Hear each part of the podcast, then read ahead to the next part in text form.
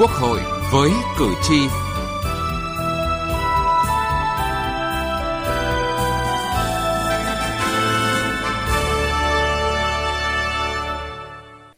Thưa quý vị và các bạn, cuộc bầu cử đại biểu Quốc hội khóa 15 và đại biểu Hội đồng Nhân dân các cấp nhiệm kỳ 2021-2026 đã lựa chọn được 499 đại biểu tiêu biểu trong tổng số 866 người ứng cử đại biểu Quốc hội. Với vai trò đại biểu dân cử, mỗi đại biểu Quốc hội là người đại diện cho ý chí nguyện vọng của cử tri của nhân dân, lắng nghe tiếng nói của cuộc sống, tâm tư nguyện vọng của nhân dân,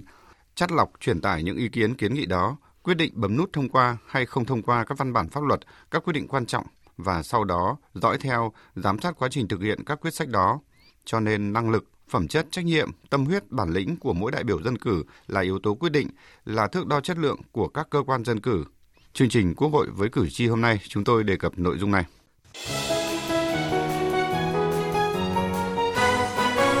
Cử tri lên tiếng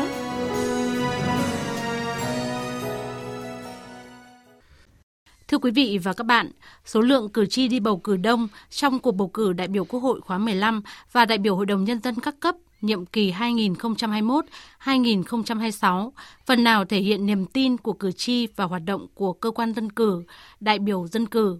Niềm tin càng lớn thì sự mong mỏi gửi gắm của cử tri vào những người trúng cử đại biểu Quốc hội, đại biểu Hội đồng Nhân dân các cấp càng cao.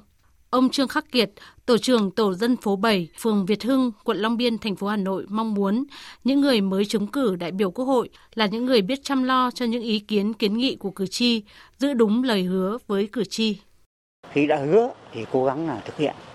mà khi đã nói thì là, là làm. Còn kỳ vọng của tôi thì nó cũng nhiều, thí dụ như là những cái nổi cộm ví dụ như là về vấn đề cái tệ nạn xã hội về cái phòng chống ma túy đấy. đặc biệt là đối với người cao tuổi theo tôi thấy cũng là một trong vấn đề quan tâm ở Việt Nam mình thì nó có một cái đặc điểm là già nhanh chưa có cuộc cải đã già rồi cho nên cái đời sống của người cao tuổi đa số là cũng vất vả như vùng sâu vùng xa còn đây là ý kiến của ông Trần Nguyên Hoạt, tổ trưởng tổ dân phố 2, Việt Hưng Long Biên, Hà Nội. Thì chúng tôi rất mong muốn đối với hoạt động của vấn đề tư pháp uh, trong một cái thời gian tới sẽ có những cái cải cách hành chính và đặc biệt có những cái hoạt động làm sao đẩy lùi được cái tình trạng tham nhũng. Mà đây cũng là một trong những cái điểm nóng hiện nay. Toàn đảng toàn dân chúng ta đang tập trung để phòng chống tham nhũng. Và chúng tôi cũng rất mong muốn các cái đại biểu sẽ quan tâm giúp cho cái thực hiện cái chính quyền đô thị ở cơ sở thực sự là một cái chính quyền của dân do dân và vì dân. Ông Nguyễn Văn Dũng ở thị trấn Quỳnh Côi huyện Quỳnh Phụ tỉnh Thái Bình bày tỏ. Chúng tôi cũng mong muốn rằng là à, các vị à, đại biểu quốc hội cũng sẽ làm tròn cái cầu lối à, giữa cử tri Ờ, với lại quốc hội để phản ánh ờ, những cái tâm tư nguyện vọng của chúng tôi đặc biệt là những cái vấn đề nó phù hợp với tình hình địa phương ờ, trong cái điều kiện hiện nay thì vừa cái nhiệm vụ đó là phát triển kinh tế và một cái nhiệm vụ cũng hết sức quan trọng đó là phòng chống dịch bệnh. Bà Nguyễn Thị Bích ở đường Đỗ Xuân Hợp, quận 9, thành phố Hồ Chí Minh cho rằng hoạt động giám sát của Quốc hội, của Hội đồng nhân dân cần tăng cường và cần chuyên nghiệp hơn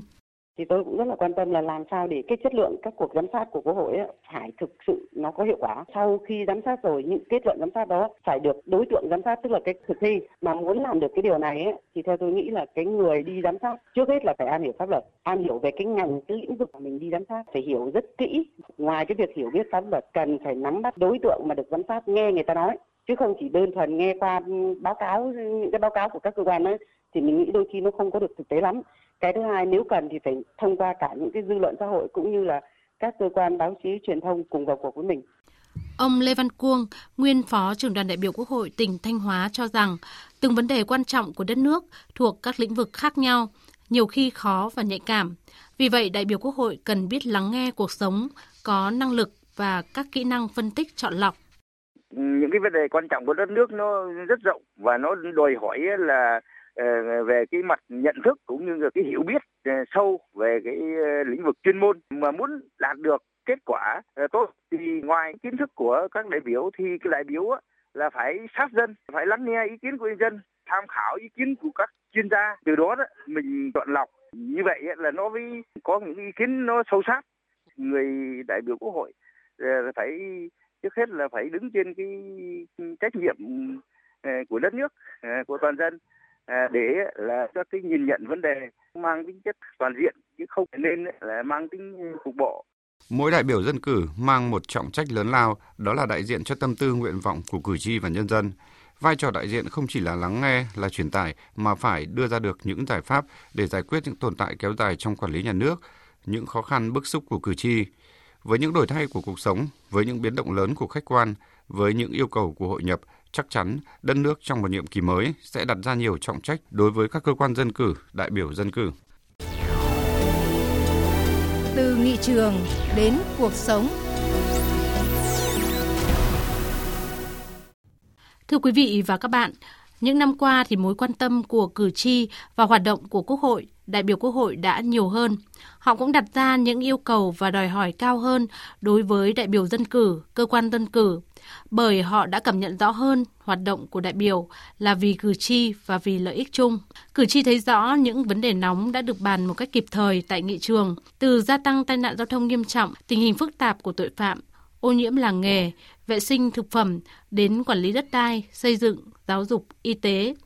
Thậm chí ngay khi kỳ họp đang diễn ra thì những vấn đề nóng, thời sự ngoài cuộc sống đã được đưa ngay vào nghị trường. Cử tri thấy rõ những tranh luận thẳng thắn trực diện của đại biểu để nghị trường có thêm những thông tin đảm bảo việc biểu quyết được phù hợp và khách quan. Cử tri cũng nhận thấy rõ một số vấn đề đã được truyền biến qua việc đại biểu chất vấn, đeo bám để đi đến cùng sự việc. Để làm được điều đó không thể khác, đại biểu Quốc hội phải đồng hành cùng cử tri, tăng cường mối liên hệ giữa Quốc hội, đại biểu Quốc hội với cử tri là yếu tố tiên quyết để Quốc hội làm tròn và làm tốt nhiệm vụ của mình.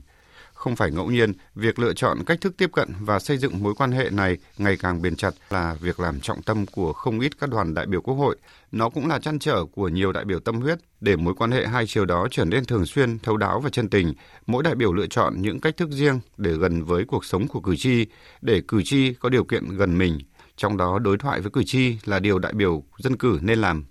đại biểu Nguyễn Tiến Sinh, đại biểu Quốc hội khóa 14, đoàn đại biểu Quốc hội tỉnh Hòa Bình cho rằng điều then chốt là phải lắng nghe. Quốc hội phải luôn lắng nghe. Điều này là cái kinh nghiệm quý nhất trong các cái hoạt động của Quốc hội.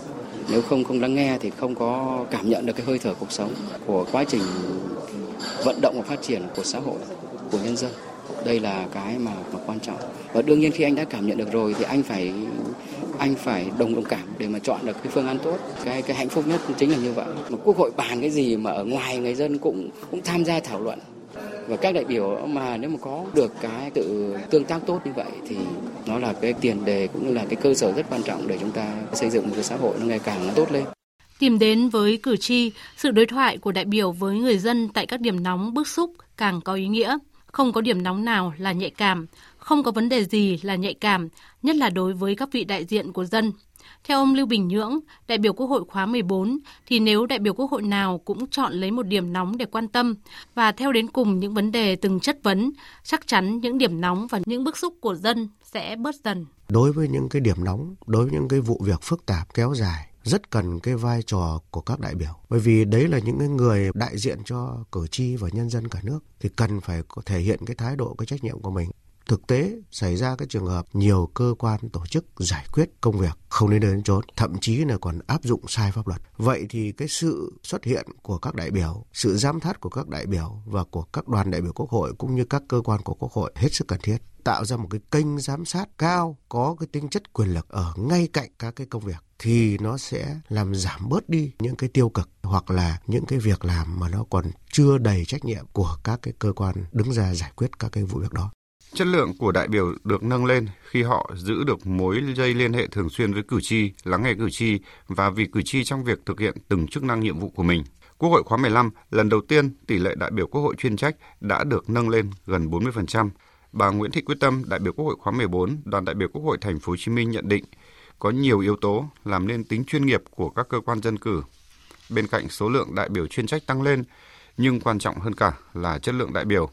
Chất lượng không chỉ phụ thuộc ở các tiêu chuẩn tiêu chí được quy định mà quan trọng là quá trình thể hiện tại nghị trường. Cái tính chuyên nghiệp của Quốc hội thì trước hết là do cái chất lượng của đại biểu. Chất lượng của đại biểu không có nghĩa là phẩm chất đạo đức tốt, anh có nhiều bằng cấp, anh có trình độ cao, có tri thức cao mà nó sẽ giúp cho Quốc hội được. Mà cái trình độ, cái tri thức đó, cái phẩm chất đó nó phải được bộc lộ ra, nó phải được thể hiện ra thì nó mới giúp nhiều cho Quốc hội, một đại biểu Quốc hội mà em không có ý kiến gì hết thì khi đến bỏ, bỏ phiếu em cũng chỉ có một phiếu thôi. Không làm thay đổi được tình hình nhiều. Có thể nếu mà 500 đại biểu là 250 đại biểu đồng ý rồi thì thêm một phiếu của mình nữa là 251 thì nó sẽ làm thay đổi cái cán cân quyết định đó. Nó cũng có thể như vậy. Nhưng mà nếu như cái ý kiến mình có trình độ có năng lực có thực tiễn có phẩm chất có bản lĩnh vân vân thì nếu mình có cái ý kiến tham gia ở trong tổ hoặc trong nghị trường thì nó sẽ giúp cho các đại biểu khác có thêm cái hiểu biết, có thêm cái sự lựa chọn thì nó sẽ nâng cái chất lượng hoạt động của đại biểu lên. Vì cái tính chuyên nghiệp cũng bắt nguồn từ đó. Để đảm bảo chất lượng đại biểu Quốc hội, việc thẩm tra tư cách, năng lực của từng người mới trúng cử đại biểu Quốc hội khóa 15 tiếp tục được thực hiện. Theo quy định của luật bầu cử, sau khi công bố kết quả bầu cử, Hội đồng Quốc gia, Ủy ban bầu cử các cấp tiếp tục tiếp nhận đơn thư khiếu nại tố cáo về kết quả bầu cử và phải giải quyết trong vòng 30 ngày để có cơ sở công bố xác nhận tư cách đại biểu Quốc hội. Chủ tịch Quốc hội, Chủ tịch Hội đồng bầu cử quốc gia Vương Đình Huệ cho biết. Do đó thì hội đồng của chúng ta sẽ họp lại phiên thứ 8 đấy để xem xét cái kết quả giải quyết khiếu nại nếu có và đồng thời xem xét và thông qua nghị quyết về xác nhận tư cách đại biểu Quốc hội khóa 15 làm các cái thủ tục cấp thẻ đại biểu vân vân và báo cáo với Quốc hội tại kỳ họp thứ nhất dự kiến khai mạc vào ngày à, 20 tháng 7. Thế còn có cái à, vị đại biểu Quốc hội nào mà sau khi đã trở thành đại biểu rồi trong quá trình đã họp rồi ấy, mà còn phát hiện những cái vấn đề gì mà liên quan khiếu nại tố cáo và tiêu chuẩn đại biểu ấy, thì lúc đó là trách nhiệm không thuộc trách nhiệm hội đồng nữa mà sẽ là ủy ban thường vụ quốc hội xem xét để trình với quốc hội xem xét và quyết định cho thôi hay là mã miễn nhiệm vân vân thì chúng ta còn rất là nhiều bước Đại biểu Quốc hội là trung tâm trong hoạt động của Quốc hội. Chất lượng đại biểu Quốc hội sẽ quyết định đến chất lượng hoạt động của Quốc hội. Vì thế, với mỗi đại biểu Quốc hội khóa 15, việc thường xuyên giữ mối liên hệ với cử tri, không ngừng rèn luyện đức tài, trọng dân, vì dân là một yêu cầu. Trong suốt nhiệm kỳ của một đại diện dân cử, mỗi đại biểu luôn tự ý thức rằng áp lực lớn nhất đối với hoạt động của chính mình đó là mong mỏi của cử tri và sự phát triển của đời sống đất nước, đời sống mỗi người dân.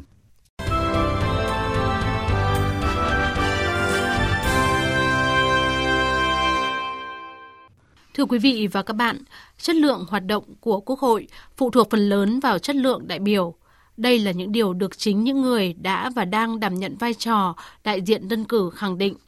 Trước những vấn đề của cuộc sống đặt ra, đòi hỏi đại biểu phải là những người đủ tâm và đủ tầm. Bà Văn Thị Bạch Tuyết, người trúng cử đại biểu Quốc hội khóa 15, đoàn đại biểu Quốc hội thành phố Hồ Chí Minh cho rằng à, để có thể ờ, thực hiện tốt cái nhiệm vụ của đại biểu quốc hội thì tôi nghĩ rằng là mỗi vị đại biểu quốc hội phải dành một cái khoảng thời gian vật chất nhất định